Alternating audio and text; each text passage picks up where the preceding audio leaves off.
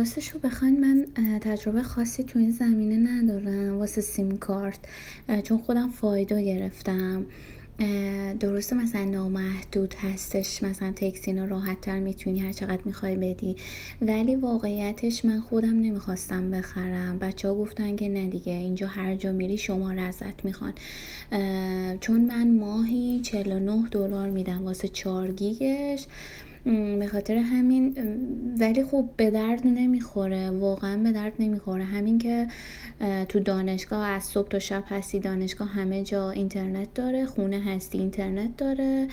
بعد چهار گیگش با دو گیگ و یه گیگش زیاد مثلا فرقی ندارن با هم دیگه. ولی خب یکم بیشتر میشه واسه دانشجو. به خاطر همین دیگه مجبورم بچه ها گفتن اینجا سیم کارت لازمه مجبوری باید داشته باشی.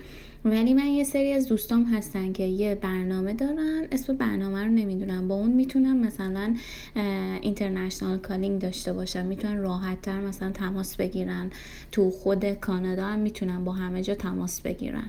مثلا اون رفت سیم کارتش رو کنسل کرد گفت نمی‌تونم ماهی مثلا 49 دلار بدم. اینم هست. ولی خب یه سری پلن ها هست که خیلی ارزونن. شما راحت می‌تونی ماهی با 25 دلار بدین. ولی خب یه سری مثلا محدودیت ها داره دیگه. من واقعیتش نمی‌دونم. حالا میان بیشتر خودتون با طرف صحبت می‌کنیم بیشتر می‌فهمین دیگه چی رو باید انتخاب کنین.